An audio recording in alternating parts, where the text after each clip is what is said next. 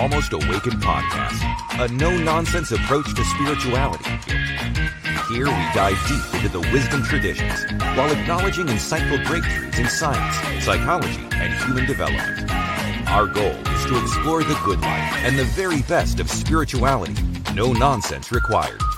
Check us out at almostawaken.org, where you can check out past episodes, make a donation, email us a question or comment, or find out more about the resources we shared. And now, today's podcast episode. Hey, how are you? Good. How are you? Hey, awesome. Life is great. I'm a little hoarse today. I don't know why. I didn't do a lot of talking yesterday, but my voice is uh, a little crackly. It's from all the drinking. Uh, I I actually did have some drinks last night, and maybe maybe too many. I don't know. That's possible. I I notice that if I drink too much, my voice tends to get louder without it meaning to, and then the next day I'm hoarse. Okay. Yeah. Okay. That explains a lot now for me. Thank you. How are you doing? I'm good. Awesome, awesome. We uh, we're just having a little bit of a technology issue, so our guest will be with us here shortly. Um, before we kind of get to there, what uh, what kind of things is uh, is Mikkel working on uh, this week, or what kind of things have kind of confronted you? Oh, let's see. Just lots of up and down with the coronavirus stuff, which I'm sure everybody is feeling. It's it's hard to know. Like I, was talking to one of our friends, and she was saying that some of the projections show that we'll be in this kind of slow uptick until October, and that I lost my shit. I can't do this until October. so yeah, we're it, it is strange. We're in um it, it's like this thing is happening and it, it is, right? Like the, the the cities are facing it one way, we're facing it another. Right. Um and here we are again for those listening or watching that uh, that don't live in southern Utah. Southern Utah has very few cases still. 52 cases of, um, well, let's see, Southwest Utah, 52 cases, um, which includes Washington County, Iron County, Garfield, Yeah. Kane counties. So, And it's not growing exponentially here. It's no. It's a little slower than that because again social distancing is helping but also we're more of like suburb rural type of community. Um looks like our guest is here so um but yeah the the uh way that we're all kind of and i kind of hear like a like a reverberation of what i'm saying in your from your speakers. I don't know if maybe yeah you. So i don't know if you can maybe just turn your air your um, earpod um, earbuds down just a little bit if you can turn the volume down just a touch. But um, i'm going to add ryan here. Ryan good morning. Good morning, guys. so Mikkel and i were just talking about uh, covid-19 and how uh, we live in a different area than the big metro cities that are getting nailed. And it almost requires multiple approaches depending on your geographic location. And for those in suburbs or rural areas it's a whole different kind of thing watching this unfold slowly right Yeah, I believe so. It seems like, uh, especially areas that have really dense living, they seem to have suffered a lot more early on. I don't know how this will spread as Yeah. things continue. Yeah. I mean, there's Yeah, Mikkel was- lower to the suburbs and the rural areas, but I don't know. Yeah, Mikkel was sharing that you know she's a little scared by the projections of how long this may go on that we have to socially distance from each other, and I'm with her. This thing is unfolding so slow here. If you were in New York City, you'd be like, "Hell yes, stay inside. Like, let's do that." Um, but here in you know in Southern Utah, you're you're just kind of watching this unfold slowly, and you're missing being around folks and and being around the people you care about, and to watch this thing be projected out. You know, Mikkel was saying October, but maybe longer, maybe shorter, but it it certainly has disrupted all of our lives. Yeah, quite disrupting.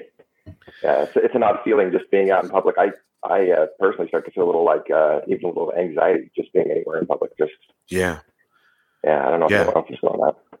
We have a sign for customers to stop at and leave about seven foot of room between them and me. And some customers just think this is all fake news and they just walk right past the sign, right up to my face, and put their dirty television two inches from me and and don't give me a chance to kind of control the interaction the way I want to. And uh, and I've even had people cough on me. I had one lady, she came in yesterday wearing gloves to protect herself from me and then got in my face breathing in my face and i'm like lady how about how about you protect me from you too Yeah. Anyway, anyway, Mikkel, uh, tell us what we got here. Who's this? Who's this guy? Who's this guy with us today? What's going on here? So today we reached out to one of our good friends, Ryan Polson. He's a first responder, and uh, we just wanted to get his perspective, pick his brain a little bit, hear about his story, and so we're super glad that he could be here. Glad to be here, guys.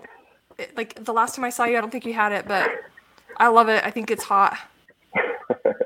Yeah, it's it's fun. I I grow it and shave it and grow it and shave it. Dude, coming from a lesbian, if a lesbian tells you your mustache is hot, dude, that's a hot mustache. I'll take it. right? I mean, right? Like, like when a lesbian gives a compliment to it for for us guys, uh, it man, it feels like it's a whole nother kind of thing, huh? I, I really appreciate it.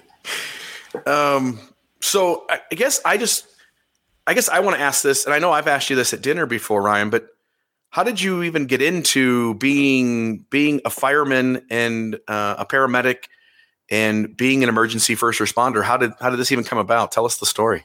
Well, um, I guess almost accidentally. I'd always been interested in, in medicine and medical stuff, and uh, that was my original path. And that's what I kind of studied in college. Um, I got, I took an EMT class to uh, get some practical experience. Uh, you know, prior to my my intent was to apply to medical school, and that led to becoming more and more involved in the EMS side of things, and uh, volunteered and then worked for a while in a hospital and then started working on an ambulance and I really grew to love that. And then uh, that turned into me turning this into a career. Yeah, that's kind of how it developed. Ryan, what's what is like the your most favorite part about being an EMT or firefighter? And and do you do both? I, I do both. I do both. I'm, you know, I, I am a firefighter, um, but just as with most uh, fire departments and agencies, um, the vast majority of our response is medical response. And so I am also a paramedic. And so uh, my primary uh, job uh, as when we ar- arrive on medical scenes is uh, is as a paramedic, and so I act in that capacity as a, a medical professional, I guess, on scene. Um, but as far as what I enjoy about it, um, it's incredibly satisfying. I mean, it sounds trite, but uh, helping people, uh, especially in times of crisis when things have you know come off the rails for them, and a lot of times that's when we respond. We get called when people's lives have become uncontrollable, and so we try to bring a, a sense of control back to them at that time. So that's Um, incredibly satisfying. what's the difference between an EMT and a paramedic? So uh, paramedics are EMTs, but um, it, there, there's kind of a leveled system. It's like three tiers. There's an EMT basic, um, which is the you know kind of the base level. They uh, they have basic skills. They respond. Um, you'll find basics in a lot of rural systems. There's a EMT intermediate, or uh, they call them inter- uh, EMT advanced. In some areas, they they add a layer of skills and and abilities and a scope of practice at that level. And then um, kind of in the field, um, the next level up is, is a paramedic. And paramedics are uh, kind of, we kind of have the, the broadest scope of practice and uh, have the most advanced skills and the most training uh, in EMS, if that makes sense. You know, you talked about giving people control back. I, I got to imagine, and I, I want to at some point to get into some of the cases that you've seen that were on the extreme side. But when you say, like, I go into the home and, and part of our job, and I think this is a beautiful thing, is to help give people back a sense of control in situations that they feel helpless in. Um, talk me through that. Like, what's what do you mean by that? Like, how do you? What are things that first responders do to help people feel less helpless? Um, yeah. So depending on the emergency, if, if it's a medical emergency, someone might be feeling something or um, have a symptom, or you know maybe they had a fall and broke something, uh, and they're sometimes they don't know what they have going on. That's quite frequently the case, and sometimes they know what basically is going on, and they're trying to figure out what to do about it. And so a lot of people when when they lose control, they'll call 911, and we show up and try to fix that problem. The same is true with a, a fire emergency or a vehicle accident or uh, you know lost in the desert or any of those any of those kind of calls. Something's gone wrong where they've lost control of the circumstance. Um, sometimes that's just giving, as far as giving them back control. Sometimes that's just you know, giving them a little bit of information. Hey, here's what's going on. Here's your options. Here, how you can go. Here's how about how you can go about um, repairing that situation. Um, sometimes that's you know taking control of the situation and you know up to and including like intubating people or performing CPR or you know putting someone's house uh, that's on fire out. So all those different options and and truly it's it's quite diverse all the different calls we get get all kinds of calls for all kinds of stuff. Ryan, so how how do you maintain your sense of control and not panic during those situations? Because I'm sure that, like, and, and, I imagine initially you probably had a lot of anxiety or you know stress yourself trying to figure out how do, how am I going to manage the situation, and how am I going to help my patient feel calm and in control when I'm feeling like uh, it, it's like anything in anyone's life. I think when you first are exposed to it, it's uh, it's jarring a little bit. You feel uh, like a fish out of water. Uh, you do feel that those anxieties um, as you become exposed to things, especially things that you see over and over and over again. Um, the more often you see those, you kind of understand the arc of how this thing will go about or go down, um, how you need to respond to it the most appropriately. And so, training goes a long way, um, experience goes a long way. Um, in calming those kind of anxieties down. Um, but there's always stuff that comes up that surprises you. And in the end, there, I, I, guess just being exposed to that experience over and over and over again, feeling um, something unexpected come on, and then dealing with it, that in and, itself, in and of itself becomes a skill that you kind of develop. So COVID's no big deal for you right now. Like you don't feel any anxiety. You're like the master of controlling not at all. No, not at all. This this um, this thing's a little bit more, um, at least for me. Uh, you know, we we don't see pandemics every day, right? Right. And so, and when you start digging in the literature a little bit, like the uh, the R naught, like how many people can be uh, exposed by each individual because of the long time it takes to show symptoms of this thing. Uh, those things are really concerning. And not that I worry about myself. I'm relatively young, relatively healthy, and I don't have a whole lot of pre-existing medical problems. The thing I worry about is I know I'm exposed to work. You know, I ran patients who have active cases, and then how do I interact with, you know, my family at home? Right. And then and then yeah, like for for me, this like social distancing thing, I I no longer go into the stores because I just don't feel comfortable being out there. Like my parents, they have a lot of medical problems right now, and I don't, I can't be around them. So we try to help what we can, but have to be very cautious about how I interact with the public.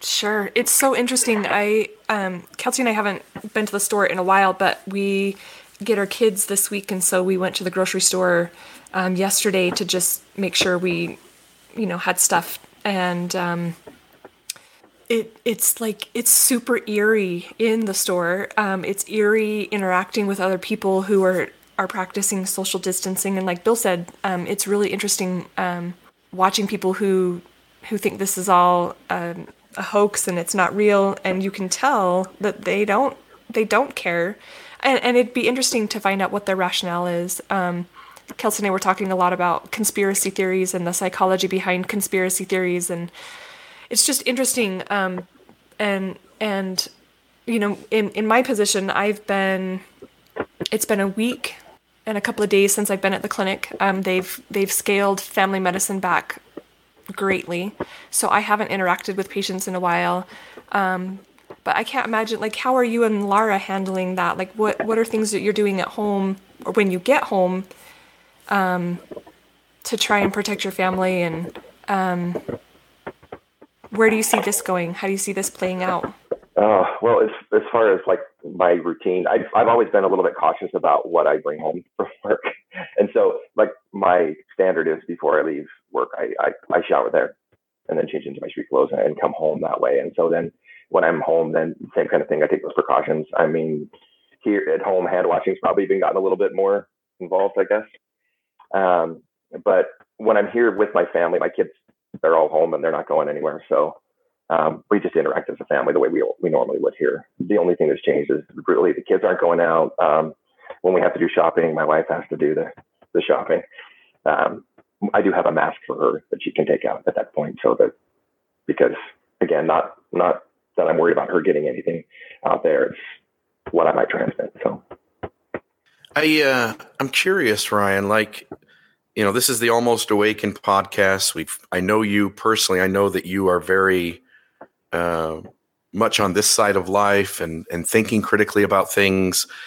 Um, how like being a paramedic, being a fireman, coming up on scenes with tragedy, with people's lives in the balance. Uh, I'm just I'm just curious your thoughts on like on this side of things, how you, for good or for bad, how being how being a critical thinker, how being aware of how messy the world is, how complicated things are, how complex uh, things are, how much that goes into like how you handle situations and and how you interact with people. Any thoughts there on on being kind of an awakened person and uh, and dealing with people kind of like you pointed out earlier in their in their worst moments when when they're scared to death and and and and have no idea like how this situation is going to turn out and and as tragedy is kind of right happening right before your eyes hmm. um, that's a really good question uh, bill and i guess i guess for me one of the most interesting things and it's and it's really affected the way that i view life is um, you can watch people in, in intense or extreme circumstances and they're trying to make sense of their experience whatever the experience they're having is is beyond typically what they've normally experienced. And so you can see them trying to make meaning out of that, how to how to create a narrative of how to make the experience they're experiencing right now fit in the greater narrative of their life.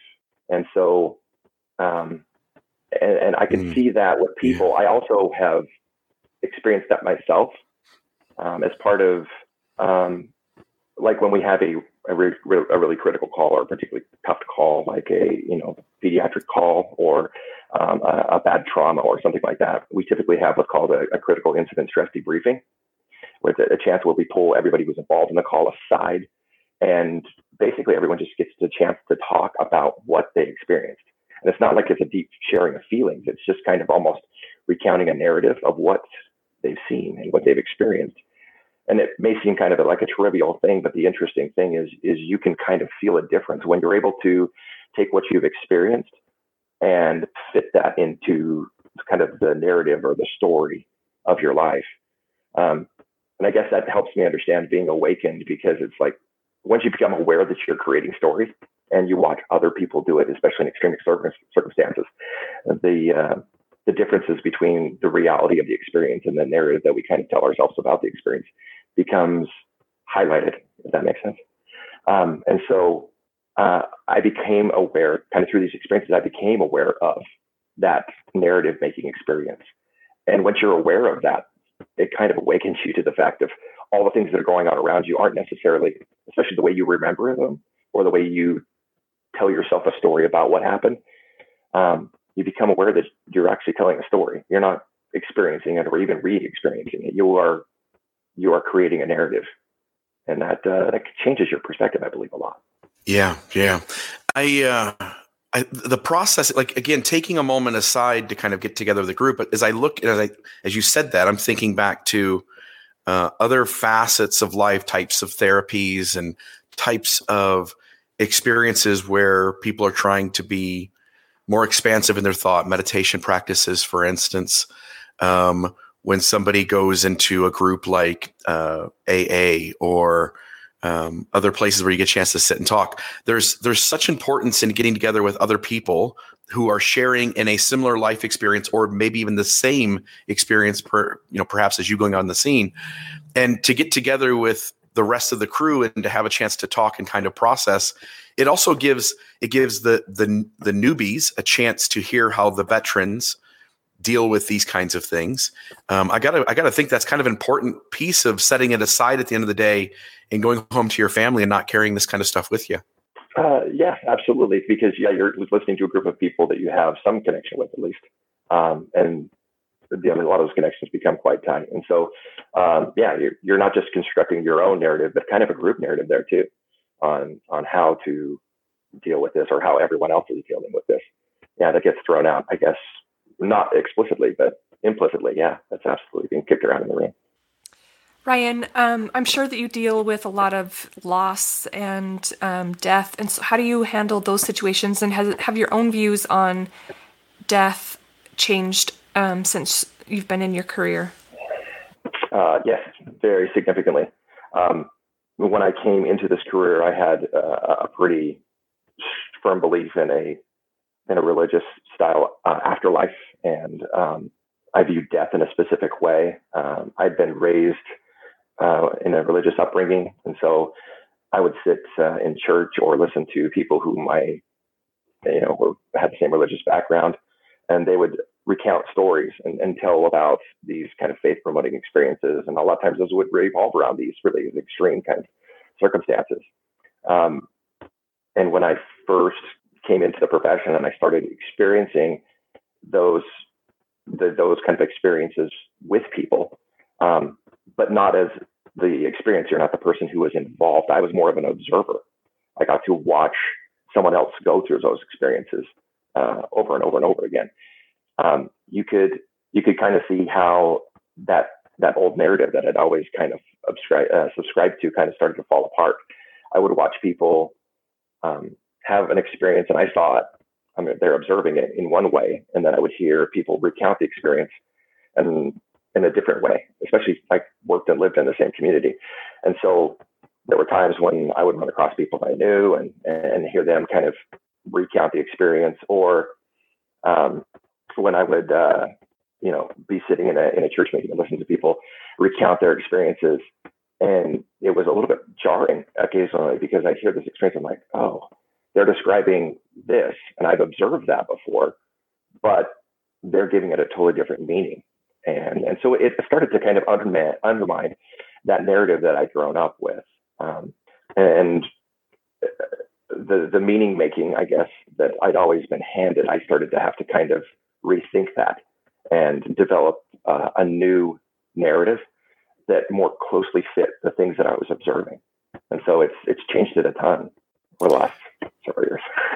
Yeah, and I want to I want to ask a kind of another question along with what Mikkel just said, which is juxtapose those two. So, on the first half of your career up to this point, you you came into it with this these religious beliefs, and you had this confidence that if if one of these folks who's having these tragic moments, if they died, and people do die, you've seen it, um, they're going to heaven. They're going back to to God. They're going back to be with their family. And then on this side of things, that kind of certainty doesn't exist, and maybe we believe something completely different. Juxtapose those. Like, what is that? How did you? How did your narrative um, come into play as you go into homes with tragedy happening? Both on one side as a believer with confidence that it's going to be okay in the end, and then now with with that certainty being kind of deconstructed, and now you go into situations knowing like ah, you know, life is precious, and maybe all we have is this moment. Yeah. Um, so on one side is is kind of like a, a, a little more, I guess, like a magical view, where people believe a lot of things, and and I guess those stories can be quite comforting. Um, I'll reference like the life of Pi, the book or the movie, depending on the you see, and he talks about how he's he tries to give this kind of horrific experience, and um, and he finds a, a different story to tell it, and so those that kind of those myths those myths I guess I'll call them um, those can be comforting from from the onset. But the problem with them, and the problem with my worldview as I started, is that as it came up against um, uh, repetitive extreme experiences, uh, it, it, was it was a fragile uh, narrative. It was a fragile life experience. Um, what it didn't do is it didn't map very well onto reality. And as I had more and more of those experiences, um, that worldview became very, very challenging to hold because it wasn't lining up with what I was observing in the world. And so, on one side, I say, you know, it, it was adaptive in that it allowed me to um, deal with a small amount of, of problems and disappointments. Um, but that worldview, or the worldview that I was that kind of started this whole thing with, um, became very fragile and kind of broke apart and just by observing the experiences over and over again. Um, contrast that to what I'm, I'm living now. Um, it's not a, the worldview I have right now is not as comforting in some ways, but it's more resilient. It's stronger uh, in the long term because what it does is it maps up against reality much, much, much better. And so I feel like I gave something up to hold the worldview I hold now. Um, but in the end, it's a stronger worldview. It's a worldview that the, the narrative holds with reality a little closer. I'm not pretending that my narrative, my worldview, you know, maps perfectly onto reality, but but it maps much closer. And so I don't, when I observe something, I don't get surprised by it as much. It uh, and it doesn't uh, cause my cause a, a complete remodeling of how I'm viewing things in the world. So, Ryan, what would you say have been some of the most influential things to help you shift that worldview? Um, I'm particularly interested in how you've learned to manage the stress and the anxiety that the job brings because you know as as a nurse practitioner I, am in family medicine so i don't deal with emergencies very often but i find that whenever something unexpected or emergent comes up i have a lot of anxiety. So like i want to know some tools or resources that you've used um, to help you navigate. Um, so I, I, use a lot of things. Um, I, I, do some meditation uh, which i enjoy that um, I'm not great at that, but um, you know, I probably a couple times a week do a little bit of meditation. That that helps me a lot. Um, I read a lot, uh, and um, I find myself reading a lot of books about social science and psychology and those kind of uh, books. And I find that the the better I understand, uh, you know, this lump of stuff between my ears, like the better I understand that and how the brain reacts to all kinds of problems, the, the better off I am. the more I understand, um, yeah, the, the, the, just like anything, I guess I I am kind of a guy who likes to understand what's going on. Once I kind of understand what's going on, I feel a lot a lot less anxiety, a lot less uh, stress about it, and so I find that that, that stuff helps me out a lot.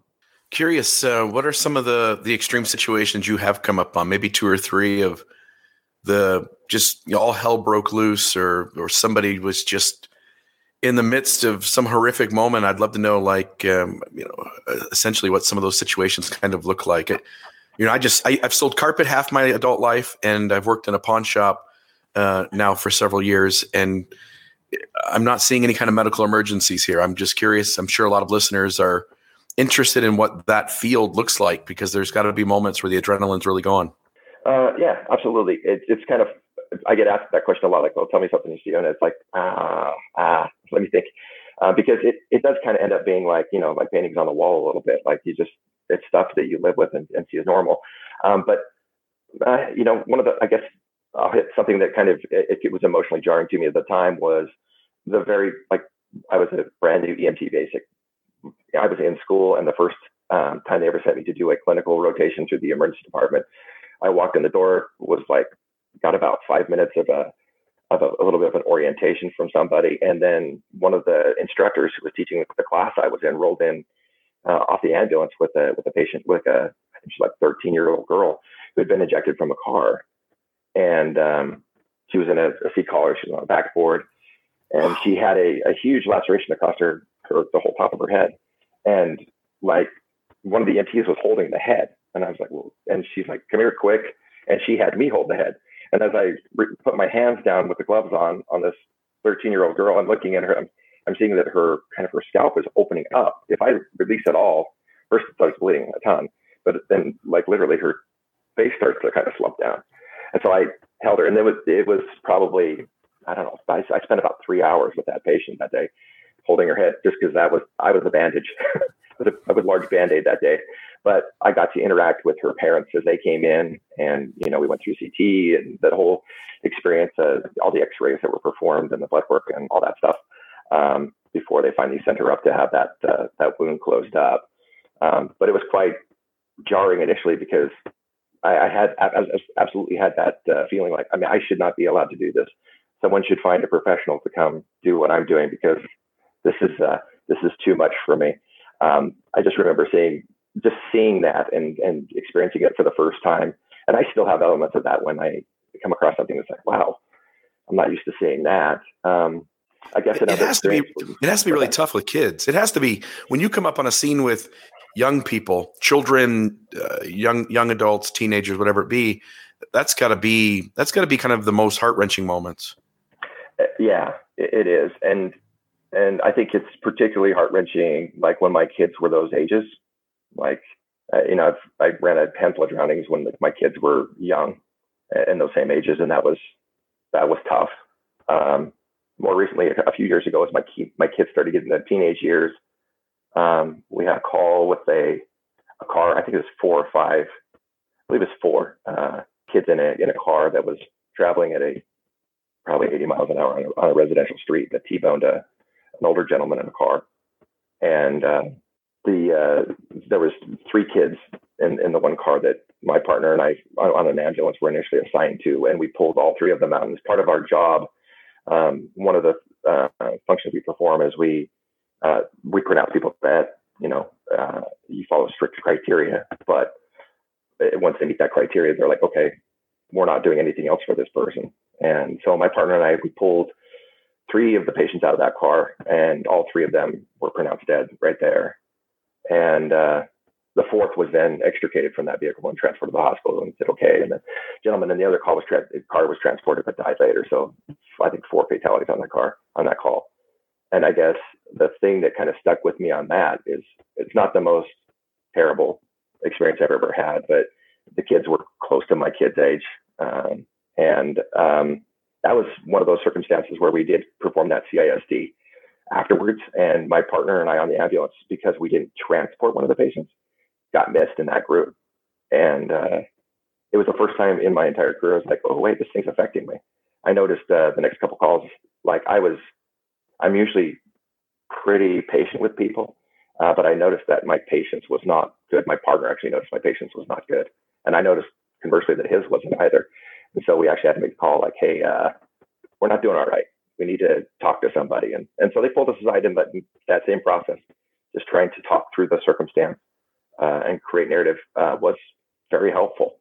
And so, yeah, those those calls they they come. Um, and like I said, when they're a little bit more personal to you, uh, the other circumstances when you happen to know people or have developed a relationship and see them again and again, that's where it gets hard. It's interesting, Ryan. Um, I I like I'm super impressed that they provide resources for you to be able to reach out and talk to someone um, because I, I think that that's probably something newer. I don't know if that's happened. I mean, is that is that been something that they've offered from the beginning of your career, or do you feel like that that they are encouraging your profession to be more open and and talk about things that you guys struggle with? Um, so that part of it, that critical incident stress debriefing, has been part of my career from from the beginning. Uh, well, uh, ever since I started with with a fire department. Um, that was not the case when I was working with uh, uh, you know, uh, earlier on in my career with an ambulance. Um, but that's been going, you know, for the last, I don't know, 10, 15 years. I, have definitely been part of that. It's, it's gotten more uh, serious in, in, in, the early on. It was kind of like, oh, someone said we we're supposed to do this, let's do it.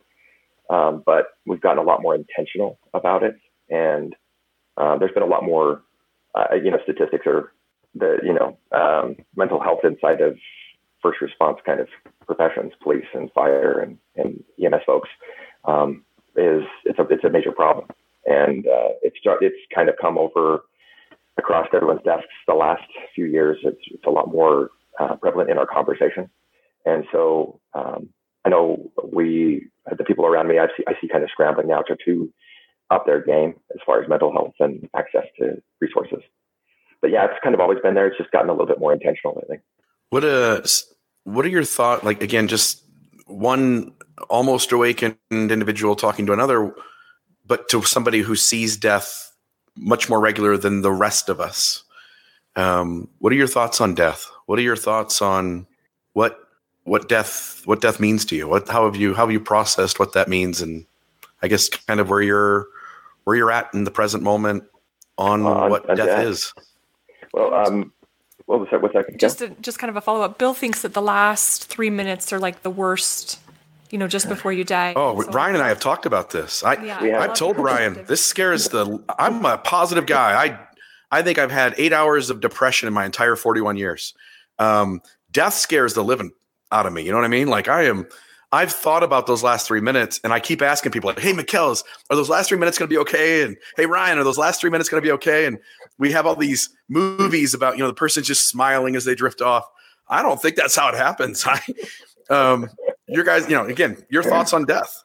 Boy, uh, well, and I think we're probably even talking about like the dying process here, not necessarily. I mean, my thoughts on death are, I have my own beliefs about death. That's death, right? But probably the dying process. Is that what you're getting at, though? Well, well, Mikkel brings up the dying process, and let's throw that out too. But just on this side of things, I'm scared that death is final, um, and and I and it does change how I interact with people in the here and now, day to day, because all all I know that I have is this moment, and maybe there is no next moment. Uh, so I want to ask about death, uh, you know, like the the the end and and how you process that in your own head. And then Mikkel brought in the whole last three minutes of dying. So let's hit that too. okay. So, so as far as the death thing, uh, yeah, Bill, I think you and I have very similar beliefs on this. Um, I don't anticipate having, you know, something on the other side of, of death. Um, and and I'm, I'm okay with that. I, think it makes me a lot more um, in the moment. It makes me a lot more aware of where I'm at right now. I'm not putting off a lot of stuff to, you know, for the other side of death. Now, um, I don't know, like if if I die and something else is there afterwards, great, I'll take it, whatever it is, right? But at the same time, it, um, I feel um, a lot more intentional in my day to day living. I feel um, a lot more uh, interested in in the moment and where I'm at and the people I'm with and the and the pleasures that life has to um, has to offer now as a result of of that kind of belief in in death. Um, as far as the the dying process, um, is is it a, a, beautiful thing? Is it a terrible thing? I'll say yes. It's both.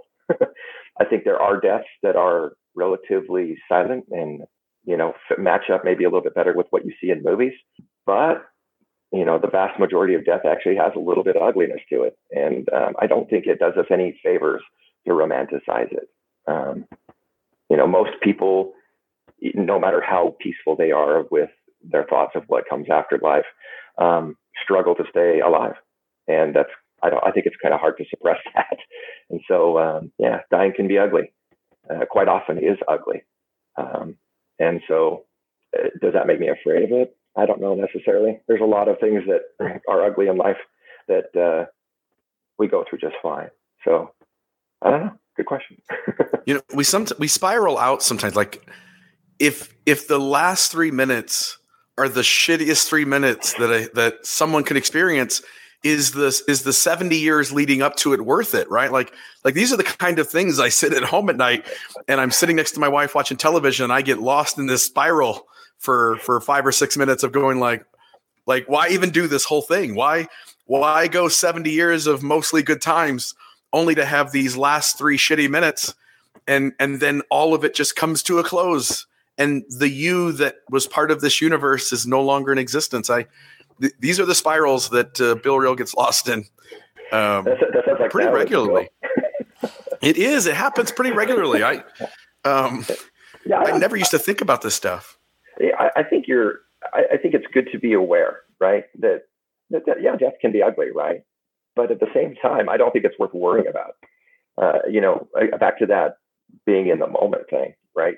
One of the beautiful things about the possibility of not of there not being something after death is that we enjoy what we have now, and and that same thing. I, you know, there's not a whole lot of use being caught up in the um, the vagaries of what that's going to look like, other than to know that it's coming. You know. Yeah, yeah.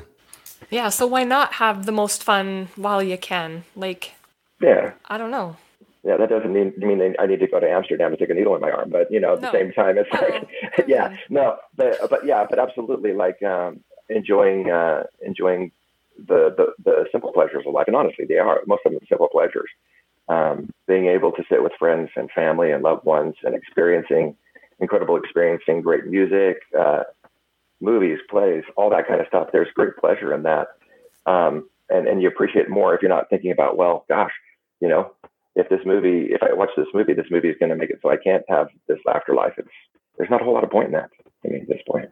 Yeah, Kelsey and I just watched a movie called Just Mercy. Have Have you seen it?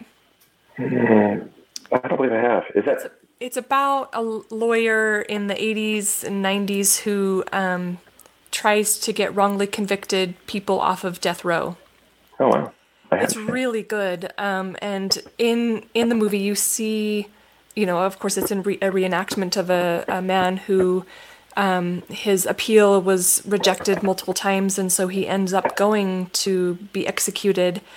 And um, his cell, or the guy like neighboring his cell, um, the, the guy that's going to get executed had been to war and had severe PTSD, and so he would have panic attacks a lot. And the guy next to him would help him through this breathing process to try and get him to calm down and just be in the moment. And it was interesting because they portrayed that in the movie. Um, you know, this guy's going to get executed. They're putting him in the electric chair and the process of, of that. And he, you see him remember what his friend taught him about breathing and calming down. And um, I, I just think it's interesting that that we can do that. We have power over our emotions and, and our thought processes and, and maybe not at the end of life, but I still think that there there's some beauty to understanding that circle that at some point it's going to happen to all of us. And you know i love how you point out let's not worry about it right now. Um, but let's not be in denial either. Yeah yeah. I, I, I guess it's one of those things that lives in tension or in balance. You i mean being aware of again, that the realities of life, what it really, you know, how well our view of it actually maps on reality is important because it does create resilience. But at the same time, um, spending a lot of time and, and thought uh, about the worst parts of that probably doesn't do us a whole lot of good. And so um, it's like the Buddhist second arrow story, right? Like the, the first the first injury is or the poison arrow story, right? The first injury is the arrow and the second is the poison. And we can spend a lot of time poison ourselves with with those thoughts, I guess. Yeah, so I just want to ask one more question and then I think Bill's got a question for you. How do you prep for going to work? Like, do you think about going to work? Are you probably not? You probably live super in the moment, but I, I imagine I would like, oh, I got to go to work tomorrow and I'm sure shit's going to hit the fan at some point. Do you ever worry about that? Um, yeah, there are days, uh, right? So the vast majority of days, it's like anyone going to work you know, I've had other jobs and it's, it's, you have days that you're like, oh man, it's a good day to go to work. And other times you're like, uh, I really don't want to work right now. Um, but yeah, there are times when, um, when I, especially, I think when you have something that's kind of rattling around your head that you haven't processed yet, and you're you're going to a place where you know you're going to have to process more. Yeah, there's been times when, um, you know, I have a, a commute, and that commute does help me kind of think through things. Um, but yeah, there's times when you hit the parking lot, man, oh boy, here we go. But I think everyone has those kinds of experiences. What are um, what are some of the most influential works for you that that have been you know impactful on you? Books you've read, um, maybe maybe certain podcasts or podcast episodes that you've listened to. Um, I guess I'm just trying to see what kind of things outside of you know we've talked a lot about your career, yeah. but you know as an awakened person, what are some of the the things that have been most influential um, to that development and to your view today? Well, um, you know, actually, one of the things that is just friends and good conversation because I do come across a lot just having good conversations with with friends, not just the way things that they share with me, but the things that kind of come out as as we have conversations. And so, just having good people around me has been very, very, very helpful to uh, to kind of uh, develop my worldview a little bit more. Um, as far as things I engage in, I, I, read a lot of books. I have a lot of time. Well, I say I listen to a lot of books because I have a lot of time in my vehicle. Um, some of those, um, I love Jonathan Haidt. I think he's been very influential to me. Um, Yuval Harari, Sapiens, and Homo Deus. Um, I am a huge fan of Sam Harris. I love his podcast. I enjoy. Uh, I've read a couple of his books. I really enjoy that. Um, recently read uh, Robert Sapolsky's Behave, which was incredible. Uh, I, being life changing, I'd say. Um, yeah, those are those are some of those that uh, kind of pop into my head as as ones that not only have I read, but I've revisited several times and uh, and kind of revisited and, and learned a lot from those those different uh, influences. Love it, love it. Um, I think that's you know that's part of the awakened life is just continually to continuing to learn and like you say, if you've got a little bit of a, a, commute to get to your work and back and forth, it gives you some time to sit and to take in new information. I, I love just learning new things and having talked to you. I know Mikkel does. Having talked to you, I know that you just like to learn. You like to engage new views and, and be challenged by new things and have people who believe different things than you kind of bring those out and have a chance to kind of wrestle with that. I think that's that's the awakened life. Um, Mikkel, do you have anything else that you wanted to ask Ryan? Is there anything else that's kind of on your mind? Oh, you're on mute. Yeah. Sorry. I think Ryan's just one of the most calm um, people that I know. Uh, um, just and super smart. I love picking your brain. I love having talks with you and and seeing where, um, like what you're learning and what you think. And I I like I've had one experience with a first responder, um, and it was from a car accident when I was a kid. And like, I can't say enough. I'm uh, just gratitude for what you do and the person that you are. And I think it takes a lot of guts and a lot of um, knowledge to be able to do what you do and handle the variety of emergency situations that you face. And so, you know, I never got a chance to thank the first responder that helped me when I was a kid. So just thank you for what you do. Thanks, Mikkel. Yeah, some somebody has to come in in tragedy and make the best of it. And um, whether it's a fire a firefighter, whether it's whether it's a, a paramedic, that's really your main job is to come into stressful, tragic situations and help the rest of us make the best of it. Um, man, I that that's that's a spiritual work in some ways, you know, as I'm sitting here kind of thinking about that. So like Mikkel said, I just would extend a thanks as well. And, um, appreciate that you chose that as your, as your thing to do. We all have to do something and you chose that as your thing to do. Um, there are, there are important jobs and then there are really important jobs and you've got one of those. So thank you. Um, favorite song, Ryan, like what's the song we should play? What's, what's the song on your mind right now or something that, uh, oh, wow. strikes you as a way to close out the podcast? Boy, Bill, uh, that's the hardest question you've asked me tonight today. I was not prepared for that. Um, hey, I'll defer to you guys. Um, I'm, I, uh, I enjoy music, but uh, I think, gosh, I'm not ready for that. Do you have a favorite? You how, like how about jazz? this one? How about this one? Uh, Wish You Were Here, Pink Floyd. Wish You Were Here, Pink Floyd. Mm-hmm. Uh, awesome. We'll do that. Ryan, we're gonna let you go. We're gonna talk for a minute here with uh, with you off uh, away from the podcast.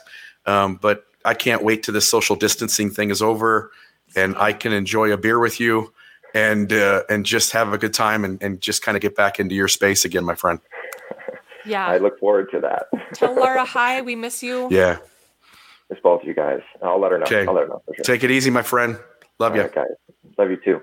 So, Mikkel, what do you yeah. think? What's Ryan, Ryan, you know, I, you're in the health field, and I take that seriously. You you work to help people get better. You deal with illness. You're talking to people who are not well. They they need something addressed. Um, but again, I think you pointed to it like these frontline people on the most tragic moments on a daily basis. It's a it's a whole nother game than um, it's a whole other game. Like none of us deal with that kind of stress, like life or death moments at least weekly and sometimes daily, probably for some days on end. Right, right. I thoughts I, there. I can't imagine um, his job and and you know I, it, I wouldn't. That's a position I wouldn't be able to cope well with. Just knowing myself, and you know, I'm already a, a, an anxious person to begin with, and so constantly being faced with um, those tense types of situations, I don't think I would handle handle well. So I'm grateful that there are people that can do it. Yeah, my my ego is soothed by the fact that I have way more success than failure at my job. And I have to imagine in a job where even when you are on your A game, people Shit die. Happens. People yeah. die. Um, to go home having done your best and, and personally you succeeded, but the narrative in front of you is that you failed um, I can't imagine the kind of angst and stress that comes along with that. Um, the rest of us, the rest of us, get to feel successful at least a, a, significant portion of the time as we as we fix things or succeed at things, or at the very minimum, kick the can down the street for someone else to go address. You know. I think that would have been, you know, that maybe that's a follow up question we ask Ryan at some point. Is like even if someone does end up passing away or the situation is is more dire and you're not able to resolve it like what does success look like to you? Yeah yeah. Um maybe it's it's you've done all you can and you did your best and even though the outcome was different than what you envisioned um, maybe that still gets to be counted as a success. I don't know. And i think maybe that's a lesson we need to learn ourselves. Just Yeah. because just because it doesn't end up the way we want it to does does that really mean it's a failure Right. If if we were healthy in the way we interacted in any given moment of our life, the outcome really isn't the measure of whether we succeeded or not. right Yeah. I think that's pretty deep. That's a that feels like a really a really deep kind of thing for all of us to kind of arrive at. Yeah, I had. I'll, I'll tell you this, Bill. You asked me earlier what I was working on. Um, this week has been such a roller coaster, um, and I've been up and down, just more down than up. But anyway, I I was having a like meltdown moment, and Kelsey.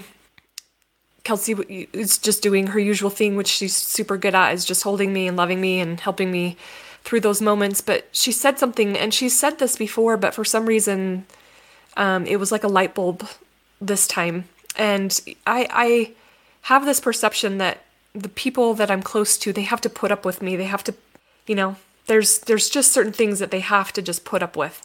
And um, so i said to kelsey i'm so grateful that you put up with me. And she was like mikkel i don't put up with you. I don't. I choose to go through those things with you. But I, I I enjoy those moments that I get to to go through those hard things with you. And her saying that was like I don't know, it was the light bulb. I heard it for differently for the first time than I've ever heard it. And I think that that's really important. The people that that we love and who love us, they don't put up with us. Right. It's it's a positive thing to have the people we love in our space. And while all of us wish it was all good times all the time, that's not realistic. That's not human. Um, you know, somewhere somewhere out in the middle of the forest is a tree that's only had good days. But but us humans, we're going to have bad moments. We're going to have tragedy. We're going to s- see loss. We're going to see ourselves in our in our worst moments. We're going to see others in their worst moments.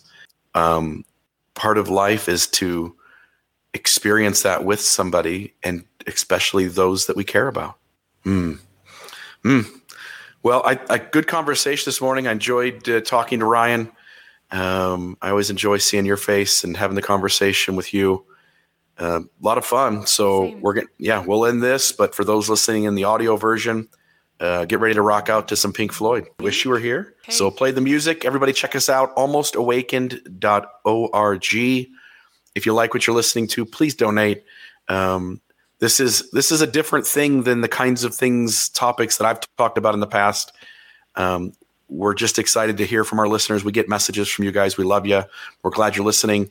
Um, if you have a certain topic you want to see us cover, or you want to see, uh, or you have a certain response to the things we're talking about, don't don't hesitate to message us. Um, you can you can do that through the podcast website, or you can email us at almost awakened podcast at gmail.com. Mikkel, love you to death. Have a great week. Yeah, I wish uh, I could see you guys soon. I know, let's do it. Pick a day. Let's do it. I can't wait. Okay, have fun. like social distancing is over. Yeah, this thing has got to end. And when it does, I I am going to make sure that our group throws the largest party we've ever had. yeah. Uh, and uh, there may be people that never make it back to their house. They just pass out on kitchen floors.